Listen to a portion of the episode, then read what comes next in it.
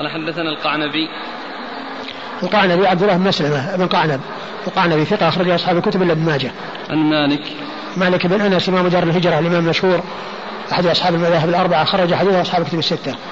عن نافع نافع مولى بن عمر ثقة أخرجه أصحاب الكتب الستة. عن نبيه بن وهب. عن نبيه بن نبيه بن وهب بن وهب هو ثقة أخرجه مسلم وأصحاب السنن. عن أبان بن عثمان. عن أبان بن عثمان بن عفان وهو ثقة أخرجه أصحاب الكتب الستة. البخاري في المفرد ومسلم. البخاري في المفرد ومسلم وأصحاب السنن. عن أبيه عثمان. عن أبيه عثمان بن عفان أمير المؤمنين وثالث الخلفاء الراشدين الهادي المهديين صاحب المناقب الجمة والفضائل الكثيرة رضي الله عنه وأرضاه وحديثه أخرجه أصحاب الكتب الستة. قال حدثنا قتيبة بن سعيد أن محمد بن جعفر حدثهم قال حدثنا سعيد عن مطر ويعلى بن حكيم عن نافع عن نبيه بن وهب عن أبان بن عثمان عن عثمان رضي الله عنه أن رسول الله صلى الله عليه وآله وسلم ذكر مثله زاد ولا يخطب. ثم ورد الحديث من طريق أخرى وفيه ما في الذي قبله وزيادة الخطبة أيضا وأن الإنسان لا, لا يفعلها. نعم. قال حدثنا قتيبة بن سعيد. قتيبة بن سعيد ثقة أخرج أصحاب كتب الستة. عن محمد بن جعفر. عن محمد بن جعفر وهو ثقة أخرج له أصحاب كتب الستة. عن سعيد. عن سعيد وهو ابن أبي عروبة ثقة أخرج أصحاب كتب الستة. عن مطر. عن مطر وهو الوراق وهو صدوق كثير الخطأ. صدوق كثير الخطأ أخرج له البخاري تعليقا ومسلم وأصحاب السنن. البخاري تعليقا ومسلم وأصحاب السنن. ويعلى بن حكيم. ويعلى بن حكيم وهو ثقة أخرج له. أصحاب الكتب إلا الترمذي. أصحاب الكتب الستة إلا الترمذي. عن نافع عن نبيه عن أبان عن عثمان. عن نافع عن نبيه. عن نافع عن نبيه عن عثمان. نعم وقد مر ذكره. قال حدثنا موسى بن إسماعيل قال حدثنا حماد عن حبيب بن ش... عن حبيب بن شهيد عن ميمون بن مهران عن يزيد بن الأصم ابن أخي ميمونة عن ميمونة رضي الله عنها أنها قالت تزوجني رسول الله صلى الله عليه وآله وسلم ونحن حلالان بسرف. وفيما يتعلق بالمسألة السابقة وهي قضية كل إنسان يحضر يعني يعني مثل لو حضر وليمة عرس يعني ما في عقد ولكنه يعني في زواج وحضر يعني دعي للوليمة. يعني آه، يبدو والله أعلم مثل هذا ما هناك شيء يمنع منه. ما هناك شيء يمنع منه أن يكون فيه زواج وكان فيه يعني طعام ودعي إليه لا بأس بذلك فيما يبدو والله أعلم. لأنه ما هناك يعني شيء يدل على منعه لأن المنع يعني في قضية التزويج وقضية أن يكون يصير شاهد يعني فيها احتمال وفيها إشكال فالابتعاد عنها أولى. نعم. لا بس هو كان محرم هو أمير الموسم. كونه هو أمير الموسم وهو, وهو محرم. ومعناه إنه يعني كونه بيحضر العقد. يمكن إنه يعني يبي يعني يكون شاهد أو يحضر أمر منكر. أو يحضر الامر المنكر لا يجوز له ان يحضره. يعني ما دام اللي بيزوج يعني محرم. لكن كلامنا الآن في قضية ما فيها محرمين. ما فيها محرمين. وكون هذا يحضر ليشهد يعني فيها إشكال. وأما كون يحضر وليمة العرس يعني ما, ما نعلم يعني شيء يمنع منها. ميمونة رضي الله عنها تقول تزوجني رسول الله صلى الله عليه وسلم ونحن حلالان بسرف. ثم أورد أبو داود حديث ميمونة رضي الله عنها. وأن النبي عليه الصلاة والسلام تزوجه تزوجها وهما حلالان هي وهو. النبي صلى الله عليه وسلم وميمونة كل منهما حلال يعني في في حال الزواج.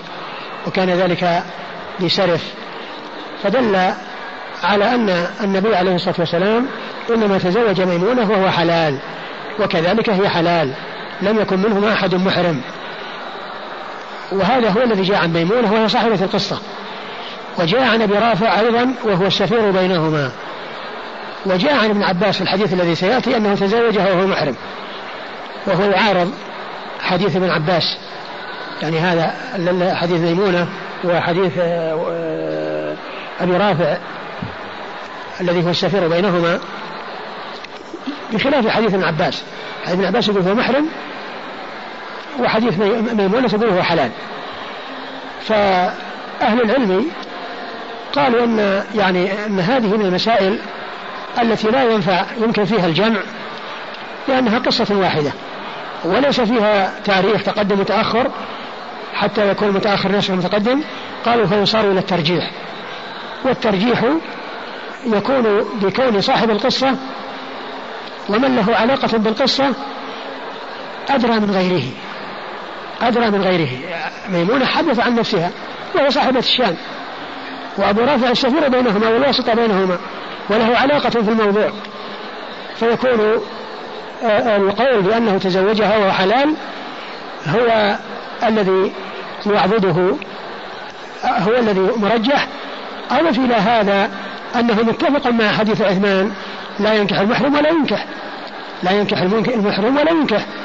يعني معناه أن أن أن, أن, قوله لا ينكح المحرم ولا ينكح يدل على أن المحرم لا لا يحصل منه يعني شيء من ذلك. وكون أنه تزوجها وهو محرم يعني يخالف يعني ما جاء من قوله لا ينكح ولا ينكح. إذا ما جاء عن ميمونة وعن أبي رافع متفق مع ما جاء عن عثمان رضي الله تعالى عنه وهو أنه تزوجها وهو حلال ولم يكن محرما. وبعض الناس قال أنه يجمع بينها بأنه آه يعني بأوجه من وجوه الجمع بأوجه من وجوه الجمع ذكروها وفيها تكلف. ولكن الأظهر هو أن هو القول بالترجيح وأن آه قول ميمونة وأبي رافع هو المقدم وهو أيضا متفق مع ما جاء عن أمير المؤمنين عثمان من ذلك الحديث الذي في صحيح مسلم وعند أبي داود وعند غيره. قال حدثنا موسى بن إسماعيل. يعني من الأشياء التي قالوا أنه تزوجها وأجابوا عنها أنه محرم يعني في الحرم وكان حلالا يعني عند عند العقد يعني كان حلالا فيكون يعني عقد عليها في الحرم فقيل له محرم لأنه في الحرم. مثل ما يقال أتهم وأنجد. وأحرم. يعني أحرم صار في الحرم مثل قولهم أنجد, أنجد وأتهم. إذا كان في نجد وتهامة. إذا كان في نجد وتهامة. لكن المعروف أن المحرم هو المتلبس بالإحرام. وليس المقصود الذي في الحرم. نعم. قال حدثنا موسى بن إسماعيل موسى بن إسماعيل التبوذكي ثقة أخرج له أصحاب الكتب الستة. عن حماد عن حماد بن زيد، حماد بن سلمة ثقة أخرج له البخاري تعليقا ومسلم وأصحاب السنن. عن حبيب بن الشهيد. عن حبيب بن الشهيد وهو ثقة أخرج له أصحاب الكتب الستة. عن ميمون بن مهران. عن ميمون بن مهران وهو ثقة أخرج له أصحاب الكتب الستة. البخاري في الأدب المفرد ومسلم وأصحاب السنن. البخاري في الأدب المفرد ومسلم وأصحاب السنن. عن يزيد بن الأصم. عن يزيد بن الأصم وهو ثقة أخرج له أصحاب الكتب الستة. البخاري في الأدب المفرد ومسلم وأصحاب السنن. البخاري البخاري في الأدب المفرد ومسلم وأصحاب السنن. عن ميمونة عن ميمونة أم المؤمنين. ميمونة بنت الحارث الهلالية رضي الله عنها وأرضاها. أم المؤمنين وحديثها عند أصحاب الكتب الستة. قال حدثنا مسدد قال حدثنا حماد بن زيد عن أيوب عن عكرمة عن ابن عباس رضي الله عنهما أن النبي صلى الله عليه وآله وسلم تزوج ميمونة وهو محرم. ثم ورد حديث ابن عباس أن النبي صلى الله عليه وسلم تزوج ميمونة وهو محرم. والحديث صحيح. ولكنه غيره مقدم عليه. لأنه لا لا يمكن الجمع ولا يمكن النسخ ولا في نسخ فلم يبقى إلا الترجيح. والترجيح من جهتين من جهة أن ميمونة صاحبة القصة وأبو رافع السفير بينهما يرويان أنه أنه أنهما حلالان ومن جهة أنه مطابق لما جاء من قوله صلى الله عليه وسلم في حديث عثمان لا ينكح المحرم ولا ينكح نعم قال حدثنا مسدد مسدد مسرهد ثقة أخرج حديث البخاري وأبو داود والترمذي والنسائي. عن حماد بن زيد. عن حماد بن زيد ثقة أخرج أصحاب كتب الستة. عن أيوب. عن أيوب وهو ابن أبي تميمة السختياني ثقة اخرج له أصحاب الكتب الستة. عن عكرمة. عن عكرمة مولى ابن عباس ثقة اخرج له أصحاب الكتب الستة. عن ابن عباس. عن ابن عباس عبد الله بن عباس بن عبد المطلب ابن عم النبي صلى الله عليه وسلم وأحد العبادله الأربعة من الصحابة وأحد السبعة المعروفين بكثرة الحديث عن النبي صلى الله عليه وسلم. قال حدثنا ابن بشار قال حدثنا عبد الرحمن بن مهدي قال حدثنا سفيان عن إسماعيل بن أمية عن رجل عن سعيد بن المسيب قال وهم ابن عباس في تزويج ميمونة وهو محرم.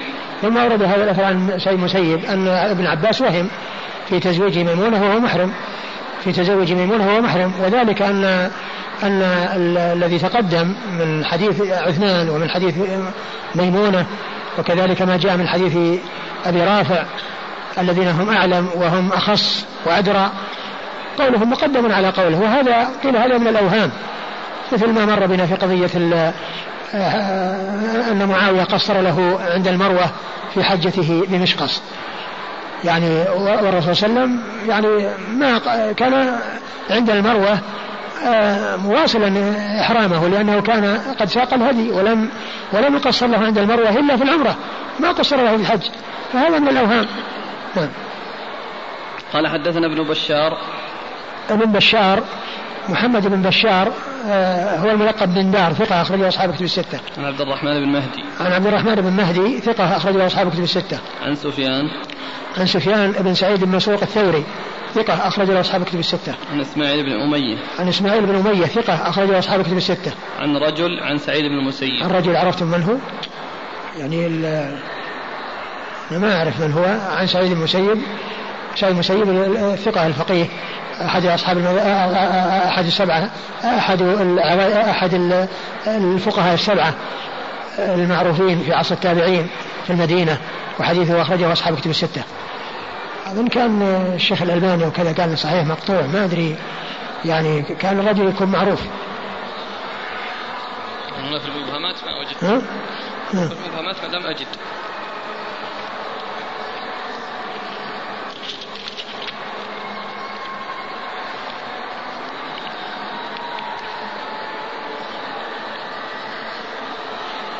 يعني ذكر إسماعيل بن أمية لكن ليس في هذا الموضع. إيه؟ ذكر عن اعراب عن أبي هريرة ثم ما نعم. إسماعيل عن سعيد لا. الآن يعني الرواية التي جاءت في الصحيحين قال لها شاذة وهو محرم. نعم.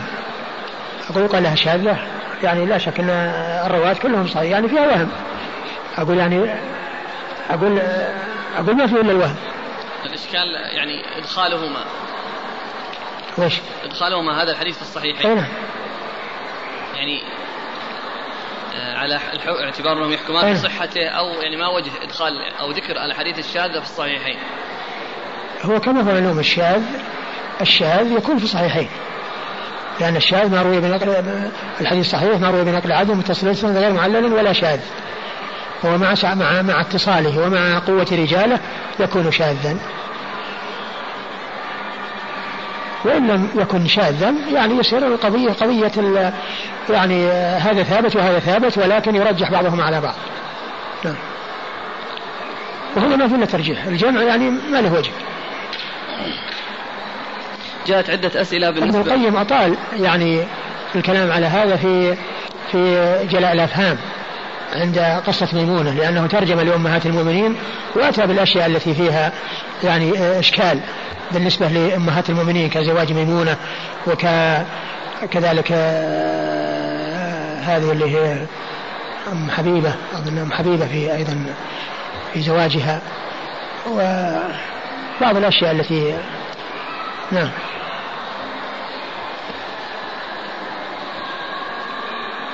أقول جاءت ما في إلا التوهيم أقول ما يفرق إلا التوهيم نعم. جاءت عدة أسئلة في النسبة يعني العقد إذا عقد وهو محرم. يبطل. يبطل لا يبطل يبطل. يعني إذا كان أنه وقع فهو عقد يعني فيه شبهة يعني يستأنف العقد يجدد العقد. لابد من تجديد العقد. قال رحمه الله تعالى باب ما يقتل المحرم من الدواب. قال حدثنا باب ما يقتل. ما يقتل المحرم من نعم، الدواب نعم.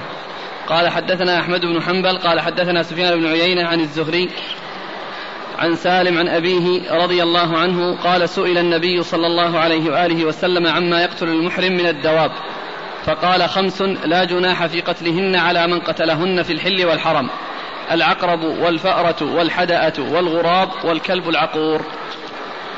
ثم رد أبو داود باب ما يقتل المحرم من الدواب. وورد حديث ابن عمر. حديث ابن عمر أن النبي صلى الله عليه وسلم يعني آه، سئل فقال يقتل المحرم العقرب والحية والحدأة والغراب و كلب العقور. والكلب العقور. وهذه الخمسة جاءت في الأحاديث الصحيحة عن النبي صلى الله عليه وسلم بأنها تقتل في الحل والحرم. وجاء في بعض الأحاديث تقييد الغراب بأنه الأبقى يعني ليس كل غراب يعني آه، يكون كذلك وإنما يكون الغراب الأبقع الذي فيه بياض يعني في في ظهره وبطنه بياض. قد جاء مقيدا في بعض الأحاديث الصحيحة والحية والعقرب والحدأة والغراب والكلب العقور. الكلب العقور هو الذي يعقر ويعني يفتك ويحصل منه الأذى. ومعنى هذا الكلب الذي لا يكون كذلك يعني الكلب الهادئ الذي ما يحصل منه يعني شيء من الأذى فإنه لا يقتل بالحرام. يترك. إذا تكون ست. لا خمس. ذكرتم أحسن الله إليكم؟ لا وش اللي الحدانية فيها؟ لا ما فيها الحية لا ما في حداء ما في الحية ما في حية الحية موجودة في الحديث موجودة في الحديث؟ هذا لا. آه. العقرب والفأرة. آه، العقرب والفأرة. والحداءة. والحداءة. والغراب. والغراب. والكلب العقور. والكلب العقور. نعم هذه اللي جاءت. والحية جاءت في حديث آخر. ستأتي اللي بعده. نعم. يصير ست يعني. يصير ست نعم.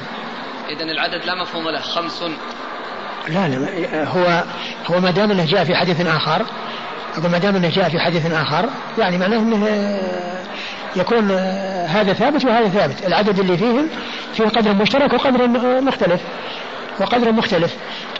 وطبعا لا مفهوم له بمعنى أنه يعني واحد منهم يصير يصير له مفهوم فيمنع الحديث الثاني. الحديث الثاني نص. والنص يعني مقدم على المفهوم.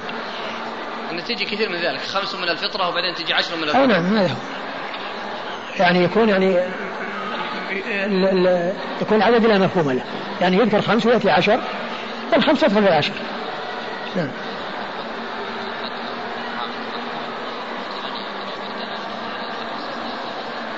لا كان ابتداء. إيه ابتداء. إيه لأنه كان معروف بالإيذاء هذا. مثل كلب عقور ومثل حية ومثل فأرة. يعني معناه بمجرد يعني يعني آه يعني بهذا الوصف وبهذه الهيئة يعني متفق مع هذه الأشياء. نعم.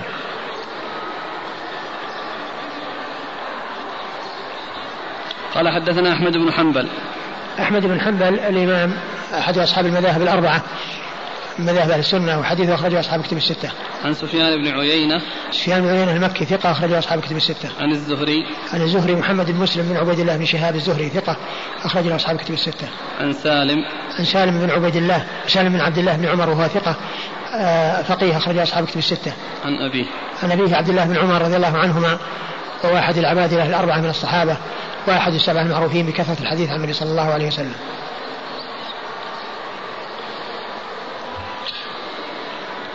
الحدأة أو الحداء الحداء نعم. يعني طائر أقول طائر يعني آه، يعني مؤذي أو مفسد أو يعني يحصل من كذا. الجامع بين هذه الخمسة؟ هو كونها مؤذية. كونها مؤذية. والحدة هي التي آه، جاءت في قصة آه، الجارية التي كانت عند عائشة التي كانت تتمثل ويوم الوشاحي عجيب ربنا ألا إنه من دار في الكفر نجاني كانت يعني جارية يعني آه، عند قوم وكان عند لهم بنت لها وشاح ويعني وكان أحمر. واتهموها به فجعلوا يضربونها وكذا وكذا. ف وقالوا إنه عندك يخرجي فبينهم كذلك جاءت الحدعة ومعها الوشاح هذا يعني ورمته فيعني عرفوا إنهم مخطئون. والحداة هي التي أخذته. وكان أحمر يمكن نزلت عليه تحسبه لحم ونشب في مخالبها وذهبت به. نعم. الكلب العقور هنا. هل المراد به الكلب أو جنس المفترس؟ يعني من أسد هو قيل قيل أن المراد بذلك الجنس المفترس. ولهذا يعني جاء في الحديث الرجل الذي اللهم سلط عليه كلبا فسلط عليه الأسد فافترسه فهو يعني كلب يعني آه، ولكنه بالإطلاق يعني المشهور يطلق على هذا النوع من الحيوانات الذي يكون منه ما هو عقور ويكون منه ما ليس بعقور. وأما جنس السباع المؤذية المعروفة كالذئاب وغيرها فهذه تقتل أقول تقتل يعني مطلقة لأنها يعني مثل تلك بالإفساد وإنما الذي يكون فيه إفساد وفيه هذا الإفساد ما يكون مفسدا هو الذي يقتل. ولهذا نفس الكلب هذا المشهور المعروف عند الناس والذي يأتي ذكره كثيرا في الأحاديث والذي يكون يعني يباح اتخاذه في بعض الأمور يعني كالزرع والماشية والصيد. يعني هذا النوع يعني منه ما يكون عقر ومنه ما لا يكون عقر فالعقور منه هو الذي يقتل والذي ليس كذلك يترك.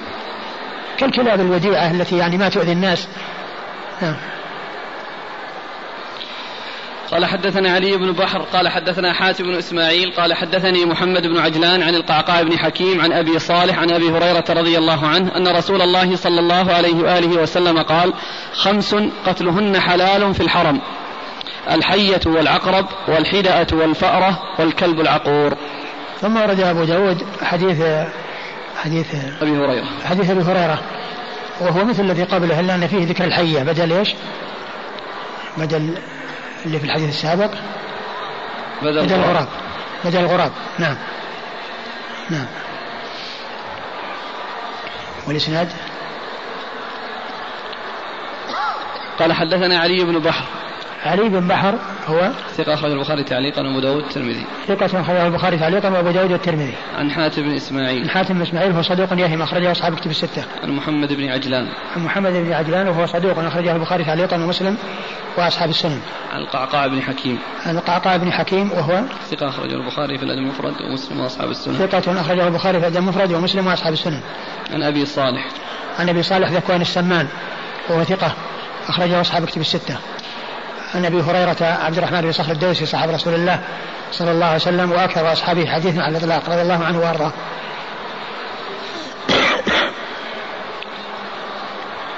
قال حدثنا أحمد بن محمد بن حنبل قال حدثنا هشيم قال حدثنا يزيد بن أبي زياد قال حدثنا عبد الرحمن بن أبي نعم البجلي عن أبي سعيد الخدري رضي الله عنه أن النبي صلى الله عليه وآله وسلم سئل عما يقتل المحرم قال الحية والعقرب والفويسقة ويرمي الغراب ولا يقتله والكلب العقور والحدأة والسبع العادي ثم ورد أبو داود حديث حديث من؟ أبي سعيد حديث أبي سعيد الخدري رضي الله عنه أن النبي صلى الله عليه وسلم قال إيش؟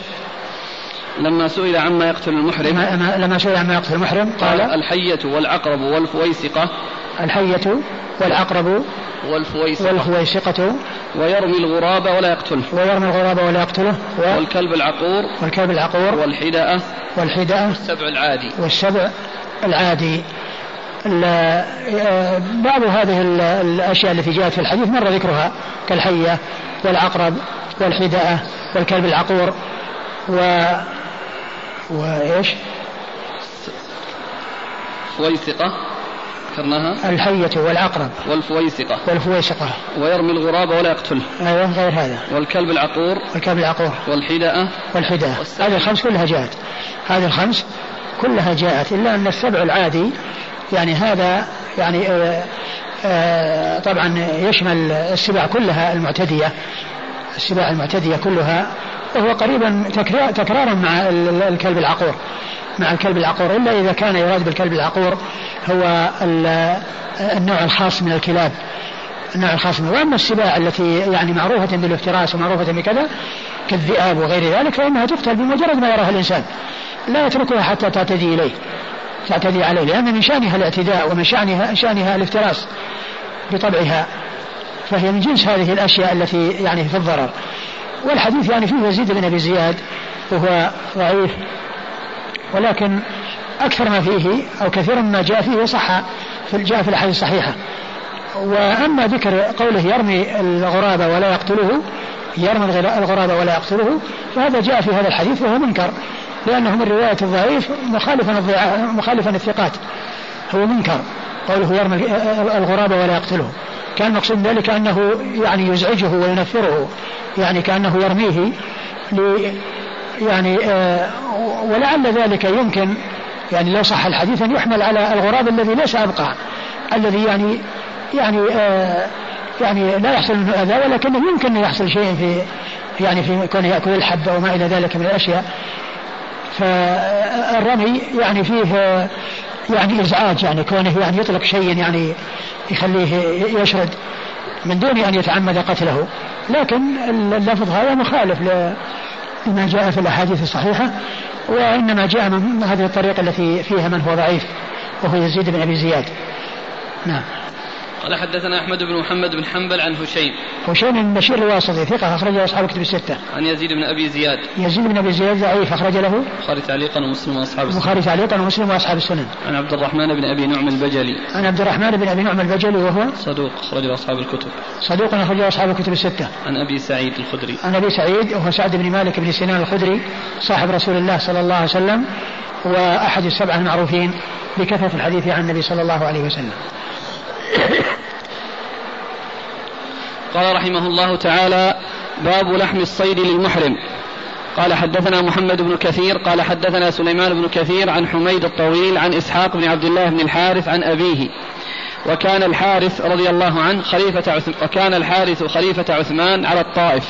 فصنع لعثمان رضي الله عنه طعاما فيه من الحجل والعاقيب ولحم الوحش. قال فبعث إلى علي بن أبي طالب رضي الله عنه فجاءه الرسول وهو يخبط لأباعر, لأباعر له. فجاءه وهو ينفض الخبط عن يده. فقالوا له كل فقال أطعموه قوما حلالا فإنا حرم. فقال علي رضي الله عنه أنشد الله من كان ها هنا من أشجع. أتعلمون أن رسول الله صلى الله عليه وآله وسلم أهدي إليه أهدى إليه رجل حمار وحش وهو محرم فأبى أن يأكله. قالوا نعم. فأبى أن يأكله. قالوا نعم. ثم أورد أبو داود باب الصيد للمحرم المحرم لا يصيد ولا يأكل ما صيد من أجله. لا يصيد بنفسه ولا يساعد على الصيد ولا يعين عليه ولا يأكل ما صيد له. هذا هو الذي دلت عليه الأحاديث دل عليه القرآن ودلت عليه الأحاديث الصحيحة عن رسول الله صلى الله عليه وسلم. وقد اختلفت الأحاديث فيما يتعلق ب آه، آه، الذي يصيده الحلال. الذي يصيده الحلال هل يأكله المحرم أو لا يأكله؟ فقد جاء في بعض الأحاديث كما في حديث علي هذا وكما في حديث صعب بن جثامة الليثي الذي هو في الصحيحين ولم يذكره ولم يأتي عند أبي داود أنه رد الذي أهدي إليه وقال إنا لم نرده إلا أن حرم. إنا لم نرده إلا أن حرم. ولكن جاء في حديث أبي قتادة اللي في الصحيحين وقد أورده أبو داود أن أبا قتادة رضي الله عنه آه، كان آه، آه، مع أصحاب الرسول صلى الله عليه وسلم وكانوا محرمين.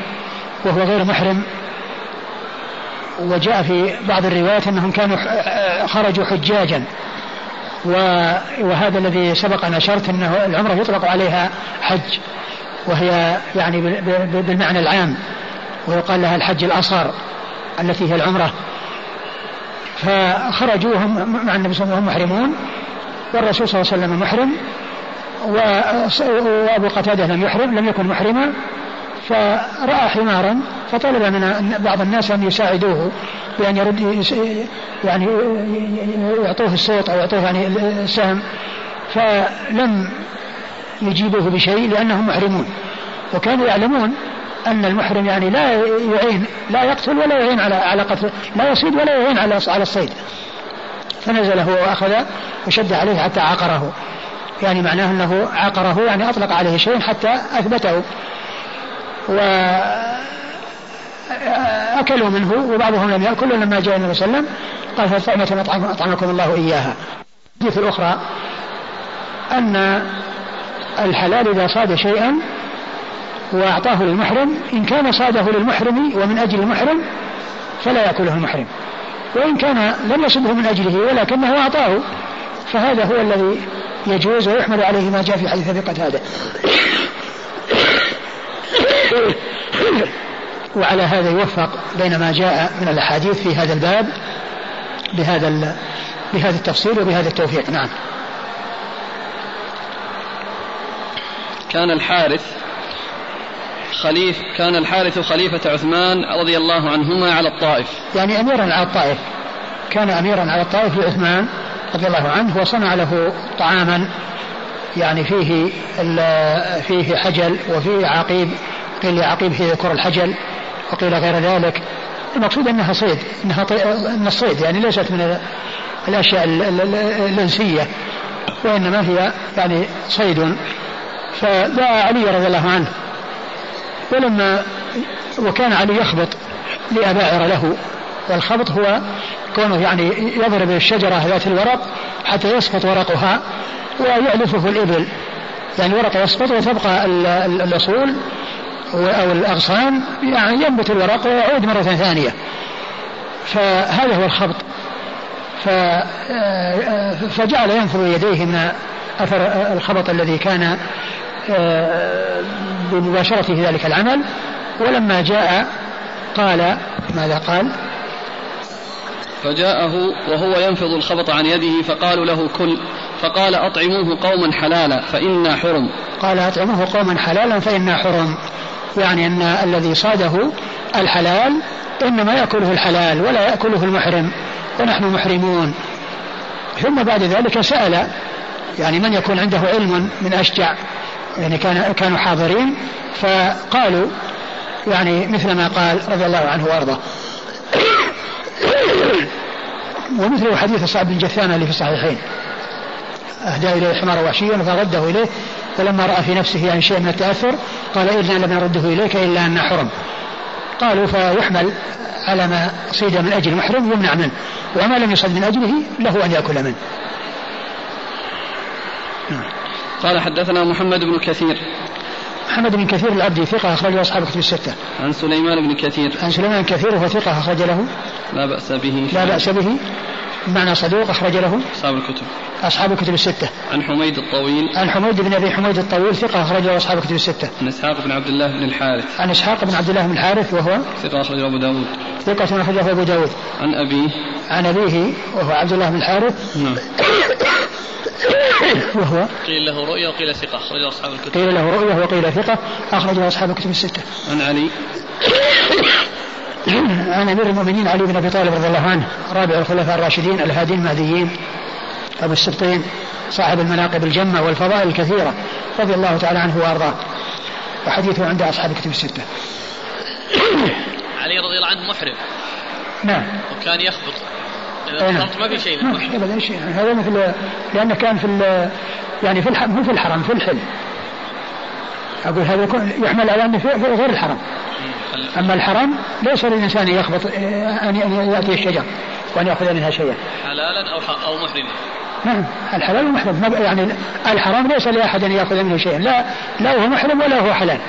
وإنما الذي يعني الذي آه، يعني يمكن للمحرم أن يفعله ولغير المحرم أن يفعله هو خارج الحرم. مثل عرفات. عرفات يعني هي من الحل ليست من الحرم. لكن ليس الإنسان يفسد الشجر الذي فيها لأن الذي فيها نبته الناس واعتني به حتى يضلل الناس فكونه يعني يأخذ منه شيء أو يقطع من شيء فيه إفساد على الناس الشيء الذي عمل من أجل إضلالهم من أجل كونهم يستظلون به من الشمس يعني آه، كل إنسان يعني يقطع شيء يعني في في الحلم ما ما عليه شيء ابدا. قال حدثنا أبو سلمة خارج الحل الصيد هو الذي لا يجوز المحرم.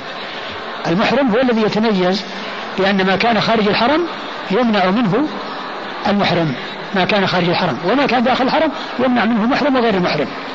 وأما الشجر فما كان داخل الحرم ممنوع من المحرم وغير المحرم وما كان خارج الحرم هو حلال للمحرم وغير المحرم لا ابدا لا يأكله لا هو ولا غيره. نعم. قال حدثنا أبو سلمة موسى بن إسماعيل قال حدثنا حماد عن قيس عن عطاء عن ابن عباس رضي الله عنهما أنه قال يا زيد بن أرقم هل علمت أن رسول الله صلى الله عليه وآله وسلم أهدي إليه عضد صيد فلم يقبله وقال إنا حرم. قال نعم. وهذا يعني مثل ما تقدم في حديث علي يعني أن الرسول ترك الأكل من الصيد آه وقال إنا حرم. ومثله حديث صعب بن الذي أشرت إليه ويحمل ذلك على أنه صيد من أجله. نعم. قال حدثنا أبو سلمة موسى بن إسماعيل عن حماد عن قيس. آه موسى بن إسماعيل. عن حماد عن حماد عن قيس. عن قيس هو قيس ابن؟ بن سعد المكي. قيس بن سعد المكي وهو؟ أخرج البخاري تعليق ثقة أخرج البخاري تعليقا ومسلم وأبو داود والنسائي بن ماجه. ثقة أخرج البخاري تعليقا ومسلم وأبو داود والنسائي بن ماجه. عن عطاء عن ابن عباس. عن عطاء بن أبي رباح. وهو ثقة أخرج أصحاب كتب الستة عن ابن عباس وقد مر ذكره. قال حدثنا قتيبة بن سعيد قال حدثنا يعقوب يعني اسكندراني القاري عن عمرو عن المطلب عن جابر بن عبد الله رضي الله عنهما أنه قال سمعت رسول الله صلى الله عليه وآله وسلم يقول صيد البر لكم حلال ما لم تصيدوه أو يصد لكم. قال أبو داود إذا تنازع الخبران عن النبي صلى الله عليه وآله وسلم ينظر بما أخذ به أصحابه. ثم ورد أبو داود حديث جابر رضي الله عنه أن النبي صلى الله عليه وسلم قال صيد البر لكم حلال ما لم تصيدوه لكم نعم. حلال ما لم تصيدوه أو يصد لكم يعني لكم معشر المحرمين صيد البر لكم حلال ما لم تصيدوه أو يصد لكم. المقصود بذلك المحرمون إذا صادوه بأنفسهم أو صادوه لغيرهم فإنه يكون حراما. وهذا فيه يعني التوفيق بين يعني بيان التوفيق بين ما جاء من الأدلة الدالة على المنع وعلى عدم المنع وأن الحل فيما إذا لم يصد من أجلهم والمنع فيما إذا صيد من أجلهم. و إسناد الحديث وش هو؟ إسناد الحديث؟ قال حدثنا قتيبة بن سعيد عن يعقوب يعني الإسكندراني القاري عن عمرو عن المطلب عن جابر.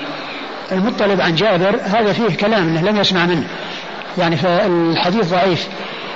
ولكن معناه صحيح من جهة أن أن أن أن المنع يعني فيما إذا كان لم يصد كما جاء في حديث لم يصد من أجله كما جاء في حديث أبي قتادة وأنه إذا يعني صد لأجلهم آه، يمنع منه كما جاء في حديث علي وحديث آه، صعب بن جثامة وحديث آه، ابن عباس. نعم. وحديث ابن عباس. نعم. قال حدثنا قتيبة بن سعيد. قتيبة مر ذكره. عن يعقوب يعني الاسكندراني يعقوب بن عبد الرحمن. القاري القاري وهو ثقة أخرجه أصحاب الكتب إلا ابن ماجه إلا ابن ماجه عن عمرو عن عمرو بن دينار وهو ثقة أخرجه أصحاب الكتب الستة اللي وجدته يا شيخ عن عمرو بن أبي عمرو ميسرة عمرو بن أبي عمرو يروي عن من هو؟ عن المطلب آه. وين وجدته؟ هكذا قلت هذا التخريج من يمكننا في سنن النسائي آه. عمرو بن مر معنا في سنن النسائي وهكذا خرجناه آه. عمرو بن أبي عمرو آه. وش وش وش قيل فيه؟ ثقة ربما وهم أخرج أصحاب الكتب. عمرو بن أبي عامر ثقة ربما وهم أخرج أصحاب الكتب الستة. عن المطلب. عن المطلب ابن عبد الله بن بن حنطب المطلب بن عبد الله نعم نعم. ابن حنطب وهو صدوق كثير التدليس والإرسال. وهو صدوق كثير التدليس والإرسال. وخرج له البخاري في القراءة وأصحاب السنن. البخاري في القراءة وأصحاب السنن وقيل أنه لم يسمع من من جابر رضي الله عنه يعني فيكون منقطعا وعلى هذا يكون من قبيل المرسل. نعم. عن جابر بن عبد الله. عن جابر بن عبد الله الأنصاري الصحابي الجليل صحابي بن صحابي وهو أحد السبعة المعروفين بكثرة الحديث عن النبي عليه الصلاة والسلام. قال أبو داود إذا تنازع الخبران عن النبي صلى الله عليه وسلم ينظر بما أخذ به أصحابه. إذا تنازع الخبران عن النبي صلى الله عليه وسلم ينظر بما أخذ به أصحابه. وهذا فيما إذا كان آه، حصل من أصحابه الأخذ بأحد الخبرين. لكن إذا كان الأصحاب قد اختلفوا فإنه ينظر إلى آه، أمور أخرى غير الأخذ. لأن إذا كان بعض الصحابة يعني آه، أخذ بأكل صيد الصيد الذي صيد والذي صاده الحلال وبعضهم لم يأخذ به يعني معنى هذا أنه يحتاج إلى شيء آخر غير هذا. ولكن إذا كان آه، آه، خبران أحدهما عليه جاء عن الصحابة الأخذ به والآخر ما جاء عن الصحابة الأخذ به يعني معناه الذي أخذ به الصحابة يكون مقدما على غيره. الذي أخذ به الصحابة يكون مقدما على القول الآخر. لكن هنا التوفيق أو المعول عليه التوفيق بين الأدلة بأن آه، ما صيد للمحرم لا يأكله وما صيد وما لم يصد له وأهدي إليه فله أن يأكل. قال حدثنا عبد الله بن مسلمة عن مالك عن أبي النضر مولى عمر بن عبيد الله التيمي. عن نافع مولى أبي قتادة الأنصاري عن أبي قتادة رضي الله عنه أنه كان مع رسول الله صلى الله عليه وآله وسلم حتى إذا كان ببعض طريق مكة تخلف مع أصحاب له محرمين وهو غير محرم. فرأى حمارا وحشيا فاستوى على فرسه. قال فسأل أصحابه أن يناولوه صوته فأبوا. فسألهم رمحه فأبوا فأخذه ثم شد على الحمار فقتله فأكل منه بعض أصحاب رسول الله صلى الله عليه وآله وسلم وأبى بعضهم فلما أدركوا رسول الله صلى الله عليه وآله وسلم سألوه عن ذلك فقال إنما هي طعمة أطعمكموها الله تعالى. ثم ورد أبو داود حديث أبي قتادة رضي الله عنه وهو في الصحيحين أيضا وفيه أن الذين أكلوا من صيد الحلال وهو أبو قتادة رضي الله عنه أقرهم النبي صلى الله عليه وسلم وقال إنها طعمة أطعمكم الله إياها فدل ذلك على أن ما صيد أن ما جاء فيه الأكل محمول على أنه لم يصد من أجله وإذا كان آه، وما كان فيه الامتناع محمول على أنه ما صيد لأجله. قال حدثنا عبد الله بن مسلمة عن مالك عن أبي النضر مولى عمر بن عبيد الله التيمي. أبو النضر هو سالم بن أبي أمية. نعم سالم. ابن أبي أمية نعم وهو حديث وهو وهو ثقة أخرج أصحاب الكتب الستة. عن نافع مولى أبي قتادة الأنصاري. عن نافع مولى أبي قتادة الأنصاري وهو ثقة أخرج أصحاب الكتب. وهو ثقة أخرج أصحاب الكتب الستة. عن أبي قتادة. عن أبي قتادة الأنصاري الحارث بن ربيع الأنصاري رضي الله عنه صحابي مشهور أخرج حديثه أصحاب الكتب الستة. قال رحمه الله تعالى باب في الجراد للمحرم قال حدثنا محمد بن عيسى قال حدثنا حماد عن ميمون بن جابان عن أبي رافع عن أبي هريرة رضي الله عنه عن النبي صلى الله عليه وآله وسلم قال الجراد من صيد البحر. قال حدثنا مسدد قال حدثنا عبد الوارث عن حبيب المعلم عن أبي المهزم عن أبي هريرة رضي الله عنه أنه قال أصبنا صرما أصبنا صرما من جراد فكان رجل منا يضرب بصوته وهو محرم فقيل له إن هذا لا يصلح فذكر ذلك للنبي صلى الله عليه وآله وسلم أو فذكر. فذكر أو فذكر؟ فذكر ذلك أو ذكر ذلك للنبي فذكر ذلك نعم. لعل فذكر ذلك. فذكر ذلك للنبي صلى الله عليه وآله وسلم فقال إنما هو من صيد البحر. سمعت أبا داود يقول أبو المهزم ضعيف والحديثان جميعا وهم. قال حدثنا موسى بن إسماعيل قال حدثنا حماد عن ميمون بن جابان عن أبي رافع عن كعب أنه قال الجراد من صيد البحر. ثم رجع أبو داود رحمه الله باب في الجراد للمحرم. باب الجراد للمحرم. يعني هل يصيده أو لا يصيده. وأورد أحاديث تدل على أنه من صيد البحر. وإذا كان من صيد البحر فإنه يكون حلالا لأن الله تعالى أحل صيد البحر. وإنما منع منه المحرم صيد البر. و لكن تلك الأحاديث كلها غير صحيحة. غير ثابتة عن رسول الله صلى الله عليه وسلم لأن فيها اثنين منها فيها آه، ميمون بن بن جابان وواحد منها فيه أبو المهزم. وابن مهزم متروك لا يحتج بحديثه وميمون بن جابان هو مقبول ولا يعني يحتج به إلا عند الاعتقاد وليس هناك يعني شيء يدل على ذلك. ولعل أظن أنها تكون الجراد يعني يكون يعني من صيد البحر أنه شبيه به من ناحية أن ميتته حلال أن ميتة حلال كصيد البحر. البحر صيدته صيده حلال ميتته حلال والجراد ميتته حلال. فكان شبيها به فقيل إنه من صيد البحر. فيكون له حكمه يعني من جهة أن المحرم يصيده. لكن آه لم يأتي شيء يدل على ذلك. وهو كما هو معلوم هو صيد في البر والناس يعني يحصلونه في البر فليس لهم أن يصيدوه. وجاء عن بعض الصحابة أن فيه الجزاء يعني وهذا يدل على على على المنع من صيده. فعلى هذا لا يصاد الجراد. يعني في لا يصاد الجراد لأنه آه، ليس حكمه حكم صيد البحر. نعم.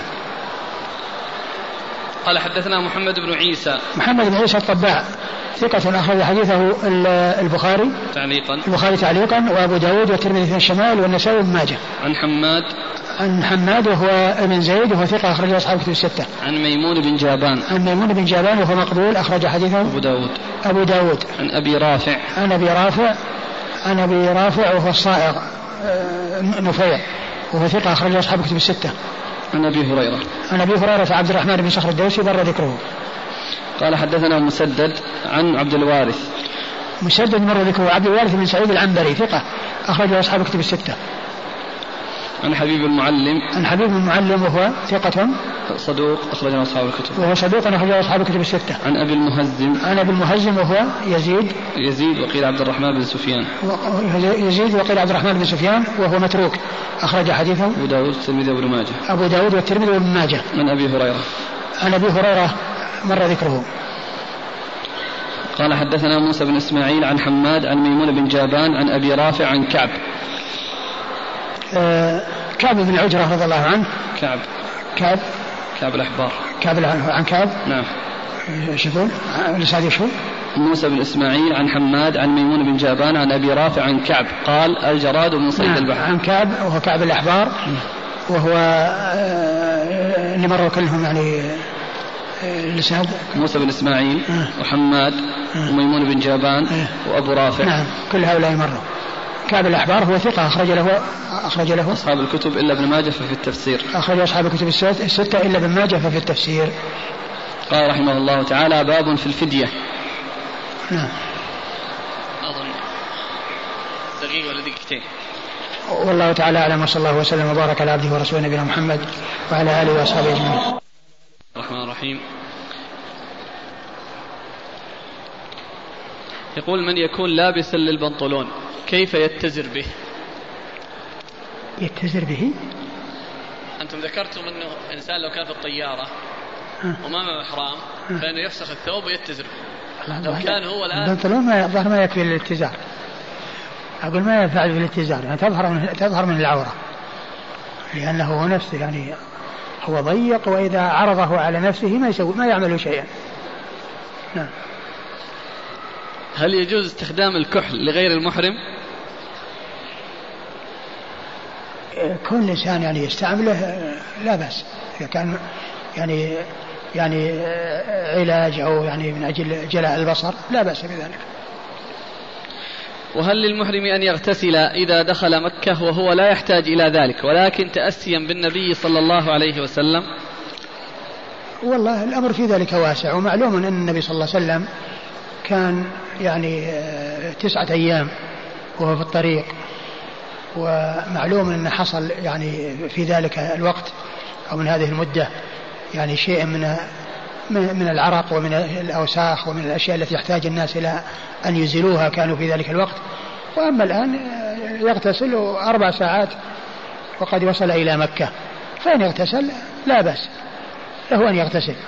وإن لم يغتسل فليس هناك يعني أمر يقتضيه من ناحية أنه يعني فيه أوساخ وأن الإنسان لكن لو اغتسل لا شك أن هذا جاءت به السنة عن رسول الله صلى الله عليه وسلم وإن تركه فليس عليه شيء. هل الأولى للمرأة أن تكرر الحج أم تحج الفريضة ثم تبقى في منزلها؟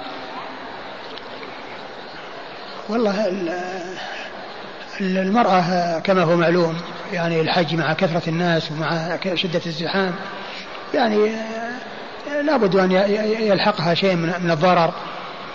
فنقول الله تعالى أعلم. الأمر في ذلك واسع. إن حجت وكررت الحج فلها ذلك وإن لم تحج ولم تكرر الحج لها ذلك. والله تعالى أعلم.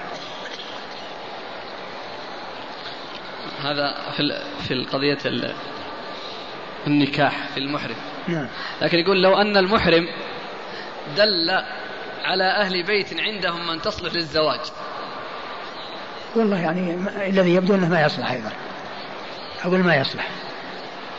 أن كونه يشتغل يعني في يعني في الكلام في النساء والبحث عن النساء وذكر من يصلح ومن لا يصلح والجميلة وغير الجميلة هذا ما ما يناسب. يقول إذا دعي شخص إلى وليمة عرس ولكن في العرس إسراف من حيث استئجار المكان أو هناك منكر عند النساء هل يحضر؟ إذا كان يعلم أن المنكر موجود فلا يذهب. ومسألة الإسراف آه، هو في الحقيقة يعني الناس ابتلوا بهذا ويحضر ولكنه ينصح. ألا أقول ألا يعني يحصل شيء من ذلك.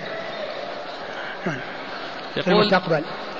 في المستقبل وأما الذي يعني وجد انتهى. نعم. يقول وأيضا يوصي. من ناحية أن الطعام الذي يكون زائد يعني يوصل إلى من يحتاج إليه ومن يستفيد منه. لأن بعض الناس ما يفعل ذلك.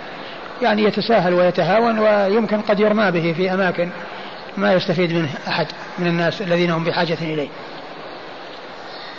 يقول في الحج الماضي قمت بقتل وزغ وأنا محرم ظانا أنه من المأمور بقتلها في الحل والحرم فما الحكم؟ أقول ليس عليه شيء. أقول لا بأس بذلك لأن كل ما يؤذي أقول كل ما, كل ما يؤذي للإنسان يقتله في أي مكان. نعم.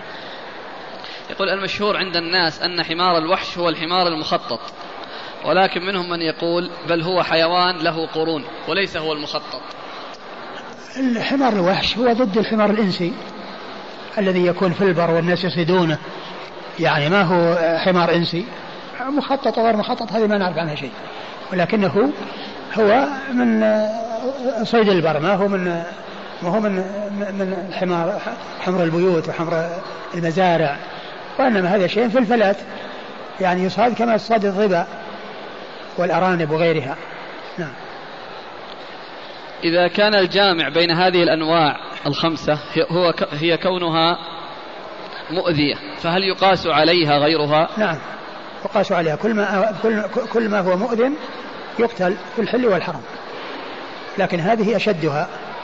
نعم. يقول هل يجوز دفع المال لشخص كي يصيد الكلب؟ يصيده؟ أي يبغى له كلب يعطي شخص أجرة حتى يصيد له كلب.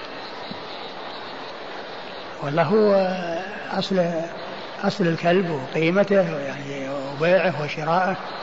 يعني جاء ما يدل على منعه. جاء ما يدل على منعه. وقضية كونه يعطى يعني شيء من أجل يسد الكلب يعني هذا مثل مثل قضية بيع الكلب وشراءه. يعني لا ينبغي هذا ولا يصلح. يعني قد يكون هو محتاجه للماشية ولا للزرع بس يعني بس يعني ما ما يتفق معه على أنه يصيد له بكذا وكذا. حتى حتى لو كان مالكه يعني ما هو مالكه يعني معناه أنه تحت يده. ما يتخلص منه إلى شخص ثاني بقيمته ببيع يعطيه إياه مجان إذا كان استغنى عنه. إذا استغنى عنه يعطيه بالمجان ما يبيعه يقول والله خلاص أنا تعبت عليه وأنا أباخذ له قيمة. لا ليس له أن يأخذ قيمة. إنسان احتاج إليه يستعان إليه ما احتاج إليه خلاص يعطيه من يحتاج إليه أو يرسله. أو يرسله ولا يأخذ عليه ثمنا لأن النبي صلى الله عليه وسلم قال ثمن الكلب خبيث. ليش قتله؟ إذا كان مهم اذا كان مهم لا يقتل. مؤذي؟ إذا كان مؤذي يقتل. لكن أنا نعم. كيف؟ وكانه عنده كلب يؤذيه في ماشيته أيوة. ولا مزرعته أيه. وصي له واحد قال فكني من شره اقتل أيوة. الكلب ونعطيك كذا والله مثل هذا لا بأس به. أقول مثل هذا لا بأس به. ما فيه بيع كلب ولا هذا فيه قتل شيء مؤذي. الأجرة على القتل. قتل شيء مؤذي نعم. يقول ما حكم قطع شجرة الغرقد؟ إيش؟ ما حكم قطع شجرة الغرقد التي يزرعها اليهود بكثرة؟ تقطع في الحل والحرم لكونها من شجر اليهود. والله ما أعلم ما أعلم شيء يدل على يدل على الأمر بقطعها. نعم. يقول هذا إذا طلق الرجل زوجته في حيضها هل طلاقه باطل كما العقد في الإحرام؟ في إيش؟ طلق الرجل زوجته في الحيض.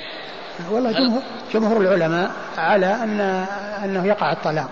ولكن عليه أن يراجعها وتحسب طلقة كما جاء في حديث ابن عمر وقصة يعني آه، تطليقه في حال الحيض. يقول ما حكم السجود على السجاد الذي عليه صورة الكعبة؟ لا بأس بذلك. لا بأس بذلك. لكن السجاد يعني ينبغي أن يكون سالم من النقوش سواء كان الكعبة أو غير الكعبة وينبغي أن يكون آه، آه، شيء ما فيه أي شيء من النقوش. شكله على هيئة واحدة حتى لا يشوش على المصلي لا سيما والإنسان ينظر إلى موضع سجوده. رجل عقد القران على مسلمة لكنه لم يدخل بها بعد وينوي اصطحابها معه إلى الحج. آه، ما دام أنه عقد القران عليها والعقد موجود فله أن يصطحبها لانها زوجته لكن ينبغي أن يعلن ذلك. ينبغي أن يعلن ذلك. وأما إذا وجد العقد خلاص هي زوجه لو حصل موت بينهما توارثا لو حصل بينهما موت فإنهما يتوارثان. لأن الزوجية موجودة. وعليها ولو مات عليها عدة وعليها احداد فهي زوجة ما دام العقد وجد لكن كونه يصير فيه إعلان الزواج ولا يتهم الإنسان أو يساء به الظن أو أنها قد تحمل ثم بعدين يعلن الزواج وبعدين تلد لمدة يعني قصيرة. يعني يصير في كلام. يصير قال الإمام أبو داود السجستاني رحمه الله تعالى باب في الفدية. قال حدثنا وهب بن بقية عن خالد الطحان عن خالد الحذاء عن أبي قلابة عن عبد الرحمن بن أبي ليلى عن كعب بن عجرة رضي الله عنه أن رسول الله صلى الله عليه وعلى آله وسلم مر به زمن الحديبية. فقال قد آذاك هوام رأسك. قال نعم. فقال النبي صلى الله عليه وآله وسلم احلق ثم اذبح شاة نسكا أو صم ثلاثة أيام أو أطعم ثلاثة آصع من تمر على ستة مساكين.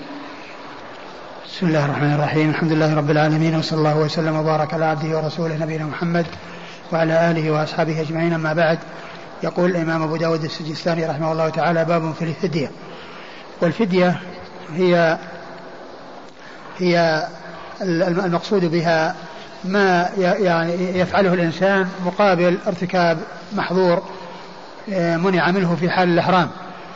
وهذا الذي أورده أبو داود تحت هذه الترجمة يتعلق بفدية حلق الرأس من أجل السلامة من الأذى الذي فيه وذلك في حال الإحرام. وأورد فيه أبو داود حديث كعب بن عجرة رضي الله عنه أنه كان في عام الحديبية وكان الرسول صلى الله عليه وسلم رآه وقال يؤذيك هوام رأسك يعني ما فيه من القمل فقال آه، فقال احلق رأسك وانسك شاة أو صم ثلاثة أيام أو أطعم ستة مساكين آه، ثلاثة آصع على ستة مساكين. هذه هي الفدية. يعني ارتكاب هذا هذا المحظور الذي رخص فيه وكان ممنوعا منه الإنسان لا يحلق شعره ولا يتعرض لشعره في حال إحرامه ولكنه عندما يقتضي الأمر ذلك بأن يكون هناك ضرورة تدعو إليه كهذه التي حصلت لكعب رضي الله عنه فإن له أن يفعل ذلك أي الحلق وقد رخص له فيه رخص له فيه رسول الله صلى الله عليه وسلم ويكون عليه فدية والفدية مخير فيها بين هذه الأمور الثلاثة. إما يذبح شاة أو يصوم ثلاثة أيام أو يطعم ستة مساكين لكل مسكين نصف صاع. يطعم ستة مساكين لكل مسكين نصف صاع. ثلاثة آصع تقسم على ستة مساكين يكون لكل مسكين نصف صاع. هذه هي الفدية فدية الأذى. ومثل ذلك اللبس فإنه آه، كفارته وفديته هي هذه الفدية التي هي التخيير بين الأمور الثلاثة التي هي الذبح والصيام والإطعام. وقد جاء ذلك مجملا في القرآن. فمن كان منكم مريضا أو به أذى من رأسه ففدية من صيام أو صدقة أو نسك. فجاءت السنة وفسرت وبينت المقصود بالنسك وأنه شاة والمقصود بالصيام وأنه ثلاثة أيام والمقصود بالإطعام وأنه إطعام ستة مساكين لكل مسكين نصف صاع. وهذا يدلنا على أن السنة توضح القرآن وتبينه وتفسره وتدل عليه. لأن القرآن جاء فيه ذكر الفدية مجملة فدية من صيام أو صدقة أو نسك. وجاءت السنة فبينت بأن الصيام ثلاثة أيام والنسك ذبح شاة والإطعام إطعام ستة مساكين. نعم. قال حدثنا وهب بن بقية. وهب بن بقية ثقة أخرج له. مسلم وأبو داود والنسائي. مسلم وأبو داود والنسائي. عن خالد الطحان. عن خالد الطحان وهو ثقة أخرج له أصحاب الكتب. وهو ثقة أخرج له أصحاب الكتب الستة. عن خالد الحذاء. عن خالد الحذاء خالد بن مهران الحذاء وهو ثقة أخرج له أصحاب الكتب الستة. عن أبي قلابة. عن أبي قلابة عبد الله بن زيد الجرمي وهو ثقة أخرج له أصحاب الكتب الستة. عن عبد الرحمن بن أبي ليلى. عن عبد الرحمن بن أبي ليلى وهو ثقة أخرج له أصحاب الكتب الستة. كعب بن عجرة. عن كعب بن عجرة رضي الله عنه صاحب رسول الله صلى الله عليه وسلم وحديثه أخرجه أصحاب الكتب الستة. التخيير موجود فيها ولكن آه، لا شك أن ما يكون أنفع وهو الشاة أنها أنه هو الأولى ولكن التخيير حاصل. التخيير حاصل وكما هو معلوم التخيير يكون في أشياء متفاوتة. مثل ما جاء في فدية في قضية كفارة اليمين اعتاق رقبة أو إطعام عشرة مساكين. ومن لم يجد صام أو يكسوهم ومن لم يجد صام ثلاثة أيام. لا شك أن عتق الرقبة هو أفضل من إطعام عشرة مساكين ولكن التخيير موجود. فكذلك هنا الشاة هي لا شك أنها أولى من هذا وأفضل من هذا وخير من هذا ولكن التخيير حاصل ولأي شيء فعل الإنسان مما خير به فإنه آه، يجزئه ويؤدي ما وجب في ذمته. قال حدثنا موسى بن إسماعيل قال حدثنا حماد عن داود عن الشعبي عن عبد الرحمن بن أبي ليلى عن كعب بن عجرة رضي الله عنه أن رسول الله صلى الله عليه وآله وسلم قال له إن شئت فانسك نسيكه وإن شئت فصم ثلاثة أيام وإن شئت فأطعم ثلاثة آصع من تمر لستة مساكين. وهذا مثل الذي قبله. و والمسألة كما هو من التخيلة إن شئت كذا وإن شئت كذا وإن شئت كذا. نعم. قال حدثنا موسى بن إسماعيل. موسى بن إسماعيل التبوذكي ثقة أخرج له أصحاب الكتب الستة. عن حماد. عن حماد بن سلمة وهو ثقة أخرج له البخاري تعليقا ومسلم وأصحاب السنن. عن داود عن داود بن أبي هند وهو ثقة أخرج له البخاري تعليقا ومسلم وأصحاب البخاري تعليقا ومسلم وأصحاب السنن عن الشعبي عن الشعبي وهو عامر بن شراحيل الشعبي ثقة أخرج له أصحاب الكتب الستة. عن عبد الرحمن بن أبي ليلى عن كعب بن عن عبد الرحمن بن أبي ليلى عن عن عن كعب وقد مر ذكرهما. يقول الأخ متى يكون الصيام؟ الصيام هو شيء في الذمة. الإنسان يبادر إلى أن يتخلص من الذي في ذمته وليس له وقت محدد يعني يفوت بفواته. نعم. قال حدثنا ابن المثنى قال حدثنا عبد الوهاب قال حاء وحدثنا نصر بن علي قال حدثنا يزيد بن زريع وهذا لفظ ابن المثنى عن داود عن عامر عن كعب بن عجرة رضي الله عنه أن رسول الله صلى الله عليه وآله وسلم مر به زمن الحديبية فذكر القصة فقال أمعك دم؟ قال لا.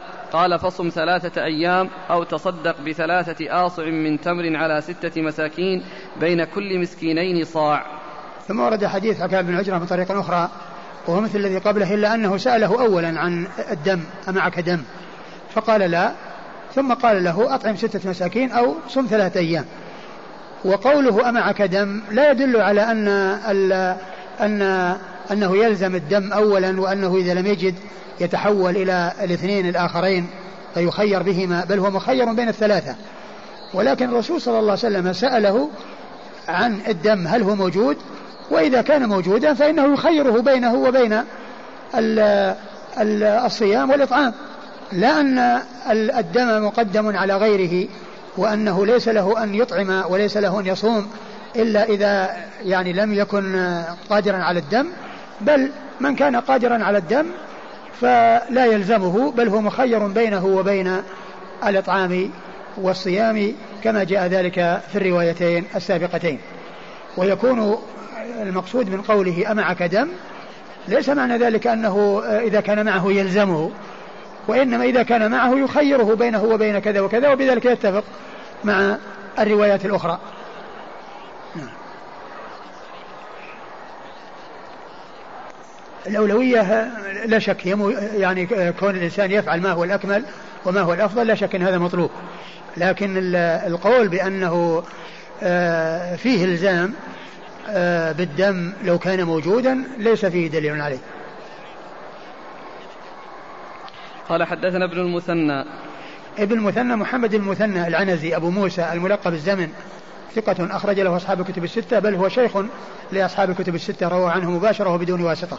عن عبد الوهاب عن عبد الوهاب بن عبد المجيد الثقفي وهو ثقة أخرج له أصحاب الكتب الستة قال حا وحدثنا نصر بن علي حا للتحول من إسناد إلى إسناد نصر بن علي ابن نصر بن علي الجهضمي ثقة أخرج له أصحاب الكتب الستة. عن يزيد بن يزيد بن زريع وهو ثقة أيضا أخرج له أصحاب الكتب الستة. عن داود عن عامر عن كعب بن عجرة. عن داود عن عامر عن كعب بن عجرة وقد مر ذكرهم وهنا جاء ذكر عامر باسمه وفي الأول بقوله الشعبي وهذا يعني يدلنا على أن الشخص إذا عرف لقبه أو عرفت نسبته أو عرفت كنيته أن ذلك من الأمور المهمة لأن من يعرف ذلك لا يلتبس عليه أن الشخص الواحد يكون شخصين. ومن لا يدري يظن أن الشعبي شخص وأن عامر شخص آخر. لكن من يعرف أن عامر اسم للشعبي والشعبي هو لقب له أو نسبة له فإن ذلك لا يلتبس على من يكون عالما بذلك ومن لا يكون عنده علم إذا جاء ذكر الشعبي في إسناد وجاء ذكر عامر في إسناد آخر كما جاء في هذين الإسنادين يظن أن الشعبي شخص وأن عامر شخص آخر نعم. قال حدثنا قتيبة بن سعيد قال حدثنا الليث عن نافع أن رجلا من الأنصار أخبره عن كعب بن عجرة رضي الله عنه وكان قد أصابه في رأسه أذى أذى فحلق فأمره, فأمره النبي صلى الله عليه وآله وسلم أن يهدي هديا بقرة. ثم ورد أبو داود حديث كعب بن عجرة وأن النبي صلى الله عليه وسلم أمره أن يهدي هديا بقرة. وهذا مخالف للروايات السابقة. فإن كان الرجل من الأنصار معلوم فيكون من قبيل الشاذ لأن الإسناد صحيح. وإن كان الرجل يعني غير معلوم فإنه يكون منكرا لأنه يعني فيه شخص غير معروف فيه مجهول. ولكن ذكر الحافظ أن هذا هو عبد الرحمن بن أبي ليلى. عبد الرحمن بن أبي ليلى الذي جاء ذكره في بعض الروايات السابقة في هذه القصة في الحديث الأول يروي عن كعب بن عجرة. ف آه، يعني إذا كان يعني هذا فيكون فيها وهم أو يكون فيها يعني آه، خطأ ويكون شاذا. وإلا وإن كان غير معلوم وإنما هو رجل مبهم لا يدرى من هو فيكون من قبيل المنكر. يعني آه، مخالفة آه، الضعيف للثقات الثقة يقال له منكر ومخالفة الثقة لمن هو أوثق منه يقال له شاذ. قال حدثنا قتيبة بن سعيد آه، قتيبة بن سعيد ثقة أخرج له أصحاب الكتب الستة عن الليث الليث بن سعد المصري ثقة فقيه أخرج له أصحاب الكتب الستة. عن نافع. عن نافع مولى بن عمر ثقة أخرج له أصحاب الكتب الستة. عن رجل عن كعب بن عجرة. عن رجل عن كعب بن عجرة وقد مر ذلك. قال حدثنا محمد بن منصور قال حدثنا يعقوب قال حدثني أبي عن ابن إسحاق قال حدثني أبان يعني بن صالح عن الحكى بن عتيبة. عن عبد الرحمن بن أبي ليلى عن كعب بن عجرة رضي الله عنه أنه قال أصابني هوام في رأسي وأنا مع رسول الله صلى الله عليه وآله وسلم عام الحديبية حتى تخوفت على بصري فأنزل الله سبحانه وتعالى في فمن كان منكم مريضا أو به أذى من رأسه. الآية. فدعاني رسول الله صلى الله عليه وآله وسلم فقال لي احلق رأسك وصم ثلاثة أيام أو أطعم ستة مساكين فرقا من زبيب أو انسك شاه فحلقت رأسي ثم نسكت. ثم أورد أبو داود حديث كعب بن عجرة من طريق أخرى وفيه أن أن أن أن, أن الآية نزلت فيه. التي ذكرت آنفا أنها مجملة وأن السنة فسرتها وبينتها أنها نازل أنها نزلت في كعب بن عجرة رضي الله عنه وأن النبي صلى الله عليه وسلم أخبره وبين له آه، المراد بهذه الأمور المجملة التي جاءت في الآية الكريمة وهي أنه يذبح شاة أو يطعم ستة مساكين يعني ثلاث آصع من زبيب أو يذبح شاة. وسبق أن مر يعني ذكر التمر وذكر الآصع من من من التمر ولا شك أن أي نوع من أنواع الطعام الذي آه، يتعاطاه الناس والذي يستعمله الناس أنه إذا أخرج منه أو أطعم آه، كل مسكين من المساكين الستة نصف صاع من ذلك الطعام أنه يحصل به المقصود التمر أو الزبيب أو غير ذلك من طعام الناس الذي اعتادوه كما هو معلوم في في زكاة الفطر أن أن الإنسان يخرج يوم العيد أو يعني آه، للعيد أو لزكاة الفطر صاعا من من من تمر أو بر أو طعام أو أو شعير من طعام من طعام أو آه آه، شعير أو زبيب أو تمر أو أقط لأنها كانت طعام الناس. فكذلك لو أخرج أرزا أو غير ذلك من الأشياء التي يعتادها الناس في في أي زمان وفي أي مكان فإنه يحصل بذلك المقصود. نعم. قال حدثنا محمد بن منصور. محمد بن منصور الطوسي وهو ثقة أخرج له. أبو داود والنسائي. أبو داود والنسائي. عن يعقوب. عن يعقوب وهو إبراهيم بن إبراهيم بن سعد وهو ثقة أخرج له أصحاب الكتب الستة. عن أبيه. عن أبيه إبراهيم بن سعد ثقة أخرج له أصحاب الكتب الستة. عن ابن إسحاق. عن ابن إسحاق محمد بن إسحاق وهو صدوق آه، يدلس أخرج حديث البخاري تعليقا ومسلم وأصحاب السنن عن أبان يعني ابن صالح عن أبان يعني ابن صالح وهو ثقة أخرجه البخاري تعليقا وأصحاب ثقة أخرجه البخاري تعليقا وأصحاب السنن. عن الحكم بن عتيبة. عن الحكم بن عتيبة الكندي الكوفي ثقة أخرجه أصحاب الكتب الستة. عن عبد الرحمن بن أبي ليلى عن كعب. عن عبد الرحمن بن أبي ليلى عن كعب، وهذا الإسناد فيه ذكر الزبيب ولكن فيه ذكر محمد بن إسحاق وهو معنعن. هو معنعن.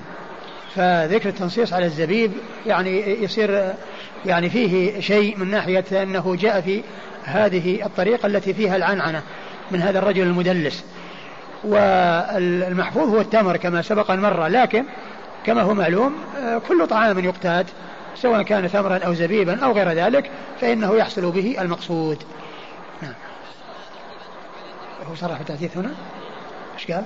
حدثني قال حدثني محمد بن إسحاق حدثني أبان, أبان. آه خلاص آه اذا آه الأمر مثل مثل مثل ما ذكرنا أن أن أي شيء يعني آه، يكون به الإطعام سواء كان زبيبا أو تمرا أنا ظننت أنه صرح لم يصرح وأنه بذلك معنعن نعم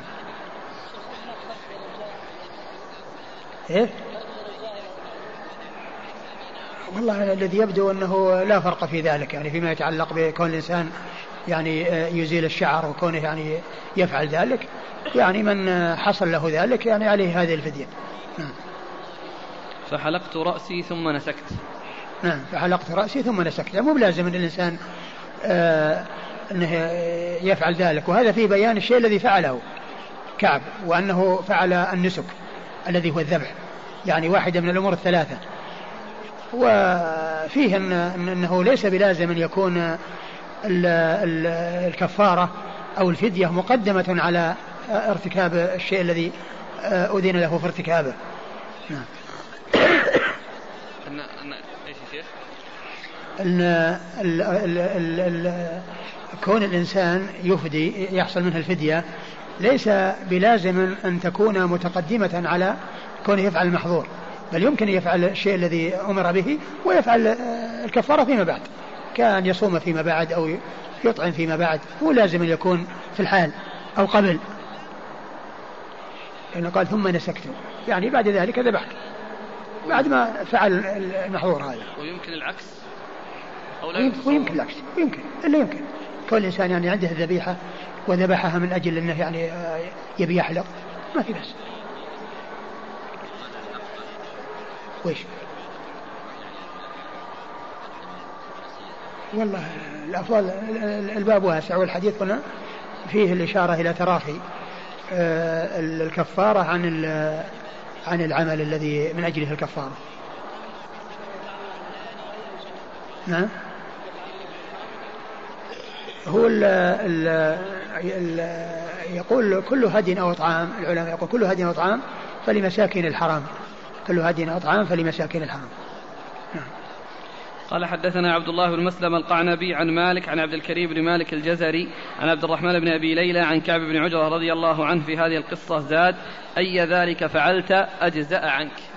ثم أورد الحديث وفي هذه الزيادة أي شيء ذلك فعلت أجزأ عنك أي واحد من الأمور الثلاثة. وهذا كله يوضح أن المسألة فيها تخيير وأنه لا تقديم ولا تأخير بل تخيير بل تخيير. نعم. قال حدثنا عبد الله بن مسلمة. عبد الله بن مسلمة القعنبي ثقة أخرج له أصحاب الكتب الستة إلا من ماجه. عن مالك. عن مالك بن أنس إمام دار الهجرة المحدث المشهور أحد أصحاب المذاهب الأربعة من مذاهب أهل السنة وحديث أخرجه أصحاب الكتب الستة. عن عبد الكريم بن مالك الجزري. عبد الكريم بن مالك الجزري ثقة أخرج له أصحاب الكتب الستة. عن عبد الرحمن بن أبي ليلى عن كعب بن عجرة عبد الرحمن بن أبي ليلى عن كعب وقد مر ذكرهما. هل فدية حلق الشعر تشمل جميع المحظورات؟ تشمل جميع المحظورات؟ يعني لو أن إنسان تطيب أو قلم أظفاره أو لبس مخيط أو جامع أو لا قتل لا, لا ما يقال إنها كل كل كل المحظورات تكون فديتها هذه. ولكن يعني آه يعني بعض أهل العلم جعل أن الترفه الذي يكون يعني مثل من, من هذا أو يكون تقريب الأظهار أو يكون يعني تطيب أو ما إلى ذلك يكون فيه التخيير بين هذه الأمور الثلاثة. وأما الجماع له حكم يخصه والصيد له حكم يخصه ويعني وكذلك يعني ترك الواجب من واجبات الحج له احكام تخصه. نعم.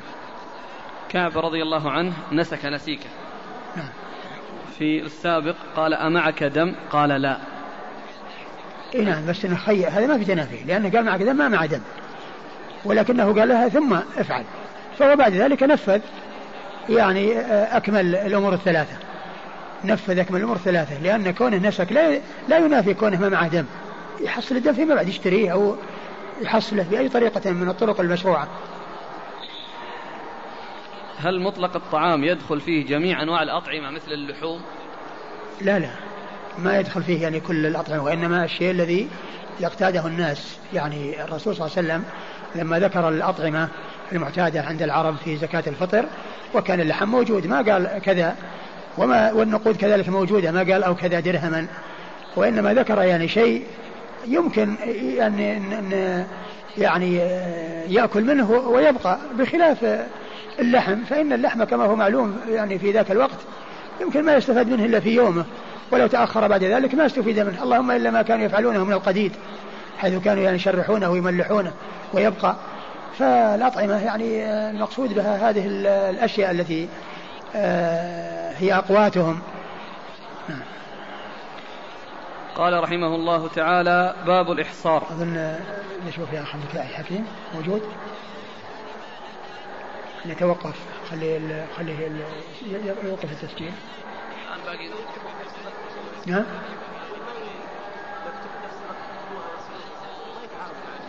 طيب. إذا الأخ عبد الحكيم يقول أن الأشخاص الذين كانوا يأخذون مساعدات يعني نريد منهم أن يكتب كل واحد منهم الآن ورقة آه، فيها اسمه وجنسيته وتوقيعه وتأتي هذه الأوراق يعني يعني حتى تصل إلى الأخ عبد الحكيم. وأيضا ينبغي ينبغي أن ينبه أن من لم يكن حاضرا الآن فإن الإخوة الحاضرين يبلغونه بأنه لابد وأن يأتي بنفسه في الورقة التي آه، آه، مثل هذه الأوراق التي تحصل الآن. ما ما يكفي أنه يرسلها مع أحد وإنما يأتي بها وبنفسه لأنه تخلف عن الحضور هذا اليوم. أما الذين حضروا هذا اليوم فكل يكتب ورقة وتأتي إلى الأخ عبد الحكيم. ونواصل الدرس. قال رحمه الله تعالى باب الإحصار. قال حدثنا مسدد قال حدثنا يحيى عن حجاج الصواف قال حدثني يحيى بن أبي كثير عن عكرمة.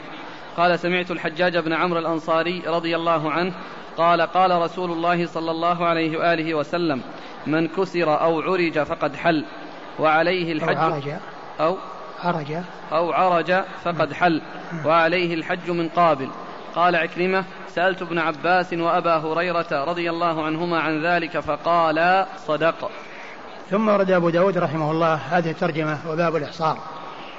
والإحصار هو حصول يعني شيء يمنع من الحج أو من العمرة كان يصد عن البيت ولا يمكن الوصول لأداء الحج أو العمرة وكذلك أيضا آه، أن يكون لمرض أو لحصول يعني حادث حصل له بأن حصل له كسر ويعني أو عرج حصل له عرج يعني يعني طارئ حصل حصل له بسبب حادث. ف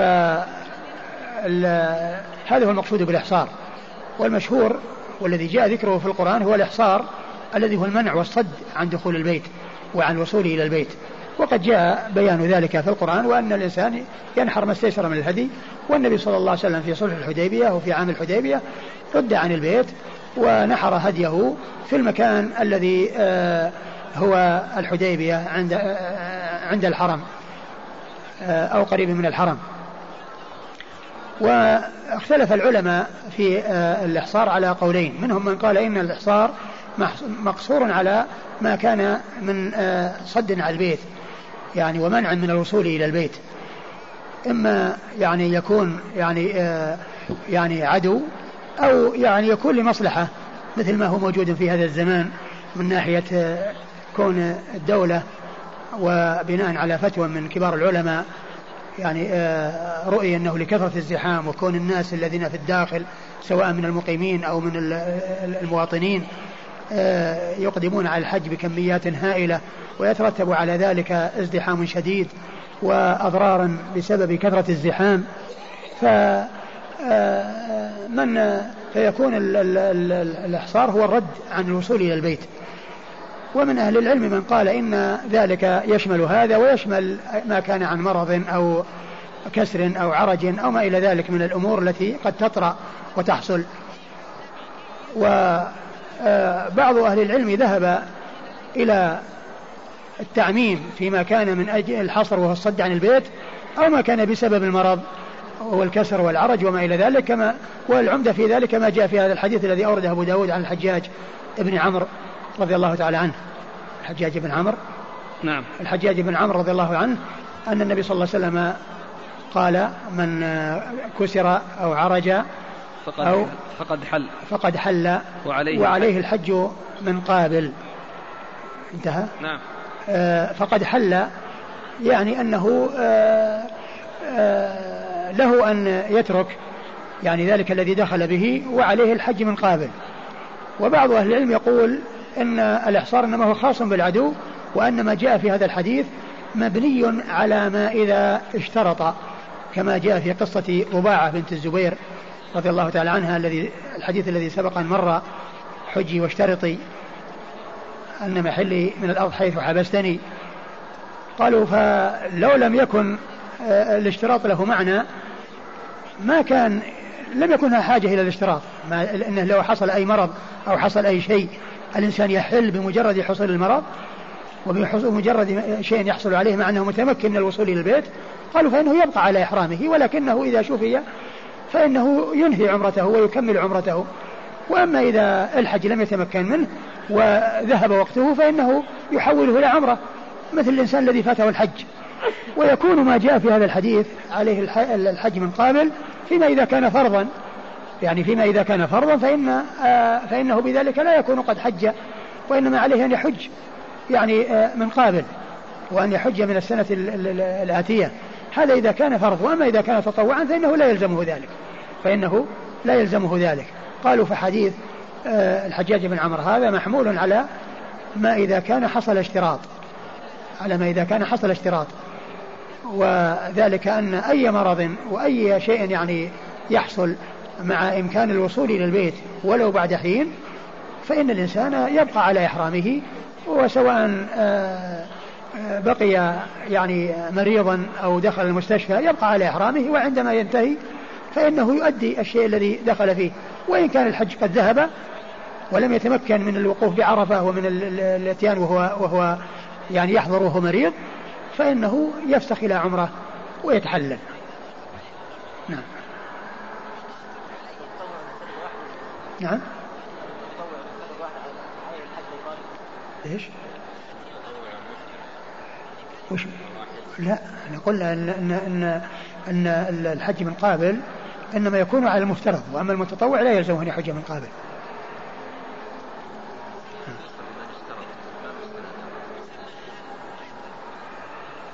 مستندة آه، كون ال كون ال ال إنه يعني جاء إن إن الإحصار إنما هو يعني بسبب العدو فإن حصلتم ما استيسر من الهدي فإن حصلتم ما استيسر من الهدي وعلى هذا فإن الذي يكون بسبب المرض فإنه آه، يكون محمولا على ما جاء في حديث ضباعه لأنه لو لم يكن لحديث الاشتراط معنا ما كان في حاجة إلى أن الرسول صلى الله عليه وسلم يقول ضباعه هذا الكلام.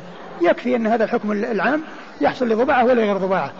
ثم أيضا يعني مثل هذا يمكن أن أي شيء يعني يحصل الإنسان ولو كان بسيطا يمكن يتعلل به بأنه يترك الحج ولو أصابه يعني شيء يسير من المرض. أو شيء من الزكام أو شيء من الحمى أو ما إلى ذلك وخلاص أنا أنا أحصرت. نعم. ذكرتم قولين في الإحصار؟ نعم. القول الأول أنه خاص بالعدو والصد عن البيت والقول الثاني بأنه يشمل الصد ويشمل المرض وغير ذلك مما جاء في حديث آه، الحجاج بن عمرو. والله الذي يبدو الذي يبدو انه أنه يعني يكون خاص ولهذا لو كان الأمر يعني مطلق على ما جاء في هذا الحديث ما ما كان لقول الرسول صلى الله عليه وسلم اشترطي. اذا هي إذا حصل لها مرض خلاص تحل بدون اشتراط. الذي ذكرتموه بالنسبة الآن قضية لم لم يكن عنده تصريح هذا يعتبر من الحصر؟ لا شك من الحصر. كونه ممنوع مصدود عن البيت. ممنوع عن البيت. فلهذا لا ينبغي الإنسان أن يقدم يعني على ذلك الشيء لأنه ممنوع البيت لأن الإحصار إما حصر بعدو وإما حصر لمصلحة ومنع لمصلحة إما منع من قبل عدو أو منع بسبب مصلحة. فيترتب عليه؟ يترتب عليه أن الإنسان يعني اولا لا يقدم على أنه يذهب للحج لا ما دام ما حصل لا أحصر يعني بعدو. إذا أحصر بعدوك مثل ما مثل ما جاء في القرآن فإن أحصرت فما استيسر من الهدي. فإن أحسنتم فما استيسر من الهدي ثم قال فإذا أمنتم فمن تمتع بالعمرة إلى الحج. عليه الذبيحة؟ عليه نعم يذبح وحلق نعم. والحلق؟ وكذلك الحلق. لأن الحلق هو التحلل يتحلل به. يقدم؟ مثل ما فعل. والله قضية التقديم والتأخير ما يعني يبدو أنه ما, ما هناك يعني ما هناك يعني آه، سواء يعني بدأ بهذا أو بدأ بهذا كله يعني حق. بالنسبة للمحصر قد يعني إذا ذبح لن يكون الإطعام لفقراء الحرم لأنه بعيد. نعم. لا لا بأس. لأن مثل ما حصل في الحديبية أقول مثل ما حصل في الحديبية. يعني ما ما كان في الحرم وأكلوهم ومن معهم. إذا هذه يستثنى نعم. من قضية يستثنى نعم نعم. لأن هذا ما يمكن وصوله للحرم لا ما ينقل ما يؤمر بالنقل مثلا ينقل. والله على كل يعني ال ال النقل ما هو بلازم لأن لأن يعني كان بالإمكان أنه يعني في صلح الحديبية إنه يعني إنه ينقل أو إنه يعني يعملون على نقله لكن يعني الذي يبدو إنه مو لازم. ومن لم يجد حكم حكم المتمتع. نعم. يصوم عشرة أيام. كذلك ثلاثة ولا كلها في البلد؟ لا كلها مع بعض. قال حدثنا الإنسان الذي يكون عليه فدية لكونه ترك واجب ولم يستطعها يصوم عشرة أيام نعم. قال حدثنا مسدد مسدد بن مسرهد ثقة أخرجه البخاري تعليقا البخاري وأبو داود والترمذي والنسائي. عن يحيى عن يحيى بن سعيد القطان ثقة أخرجه أصحاب الكتب الستة. عن حجاج الصواف. عن حجاج الصواف ثقة أخرجه أصحاب الكتب الستة. عن يحيى بن أبي كثير. عن يحيى بن أبي كثير اليمامي ثقة أخرجه أصحاب الكتب الستة. عن عكرمة. عن عكرمة مولى ابن عباس وهو ثقة أخرجه أصحاب الكتب الستة. عن الحجاج بن عمرو الأنصاري. عن الحجاج بن عمرو الأنصاري رضي الله عنه وهو صحابي أخرج حديثه أصحاب السنن. نعم. أخرج حديثه أصحاب السنن الأربعة. قال عكرمة سألت ابن عباس وأبا هريرة عن ذلك فقال صدق. نعم يعني أن هذا أيضا آه، كما جاء عن الحجاج جاء عن, عن, عن ابن عباس وعن أبي هريرة. فهو حديث عن الثلاثة. فهو حديث عن الثلاثة. قال حدثنا محمد بن المتوكل العسقلاني وسلمة. قال حدثنا عبد الرزاق عن معمر عن يحيى بن أبي كثير عن عكرمة عن عبد الله بن رافع عن الحجاج بن عمرو رضي الله عنه عن النبي صلى الله عليه وسلم أنه قال من كسر أو عرج أو مرض فذكر معناه. قال سلمة بن شبيب قال أخبرنا معمر. ثم أورد أبو داود الحديث من طريق أخرى وهو مثل الذي قبله. قال وزاد المرض. يعني وهو أعم. وقال وقال فيه يعني أيضا بال يعني من حيث من حيث الإسناد أن سلمة بن شبيب قال أنبأنا يعني والشيخ الثاني قال عن. نعم. قال حدثنا محمد بن المتوكل العسقلاني. محمد المتوكل العسقلاني هو صدوق له أوهام كثيرة. صدوق له أوهام كثيرة أخرجه أبو داود. أبو داود. وسلمة. وسلمة بن شبيب وهو ثقة أخرج له مسلم وأصحاب السنن مسلم وأصحاب السنن عبد الرزاق. عن عبد الرزاق بن همام الصنعاني اليماني ثقة أخرجه أصحاب الكتب الستة. عن معمر عن معمر بن راشد الأزدي البصري ثم اليماني ثقة أخرج له أصحاب الكتب الستة. عن يحيى بن أبي كثير عن عكرمة عن يحيى بن أبي كثير عن عكرمة وقد مر ذكرهما. عن عبد الله بن رافع عن عبد الله بن رافع وهو ثقة أخرجه أصحاب الكتب الستة. مسلم وأصحاب السنن أخرجه مسلم وأصحاب السنن. عن حجاج بن عمرو عن حجاج بن عمرو وقد مر ذكره. قال حدثنا النفيلي قال حدثنا محمد قال, قال سلمة بن شبيب أنبأني يعني أن تعبير الشيخ الثاني غير تعبير الشيخ الأول. يعني الأول قال عن والثاني قال أنبأني. نعم. نعم. كيف؟ إيه. أنا. هو موجود إيش يعني؟ مو قال انبانا؟ لا قال أنا هنا قال أنا؟ أي اختصار لا إيش العباره الشيخ قال؟ قال سلمة بن شبيب قال أنا معمر قال أنا؟ ما هو قال أنباني؟ لا. آه اذا هي أنا أخبرني وليس انبانا لأن انبانا لا تختصر لا يحصل لها الاختصار وإنما اختصار لحدثنا وأخبرنا. وأما أنا فان وأما انبانا فإنها لا, لا يحصل فيها اختصار. يؤتى بها كما كانت. وحدثنا هي اللي يقال آه، يعني ثنى ويعني آه، وأخبرنا يعني قال أرنا وأنا. نعم. في في. وأما انبانا فيه لا لا يحصل فيها شيء. آه. لكن هنا في النسخة في. إيه. قال أنا. والنسخة اللي العون المعبود أنبأنا وفي؟ نسختنا اختصار فقط أنا. والثانية. وفي هذه أخبرنا. لا النسخة الثانية اللي التي فيها عزة الدعاس. هي عزة العاس اللي معنا.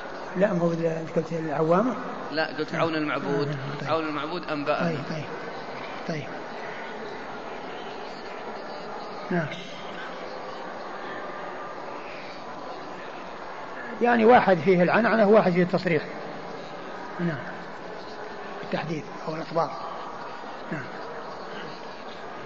ينقل أنه أنه في تحفة الأشراف قال حدثنا. اللي هو سلمة؟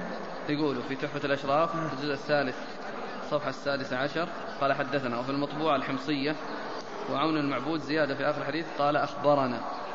على كل هو كلها ترجع إلى أن في تصريح بالتحديث أو الأخبار أو الإنباء.